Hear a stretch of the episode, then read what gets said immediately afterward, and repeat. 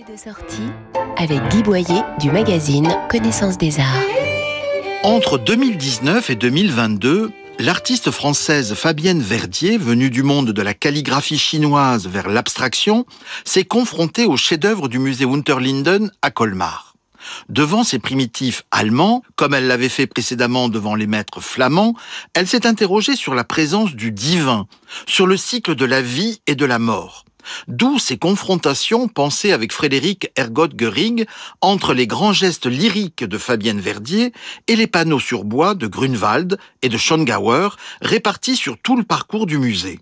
Le point d'orgue est la monumentale installation intitulée Rainbows, dédiée aux morts de la récente pandémie.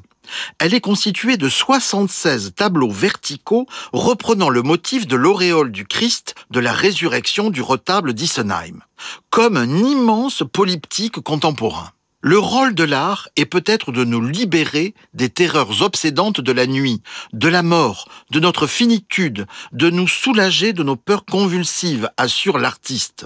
Quel plus bel hommage à ce chef-d'œuvre des chefs-d'œuvre, censé guérir les malades de leur douleur et de leur angoisse existentielle. L'exposition Fabienne Verdier, Le Chant des Étoiles, a lieu au musée Unterlinden de Colmar jusqu'au 27 mars et retrouvez nos coups de cœur en images commentées sur connaissancesdesarts.com, rubrique Arts et Expositions.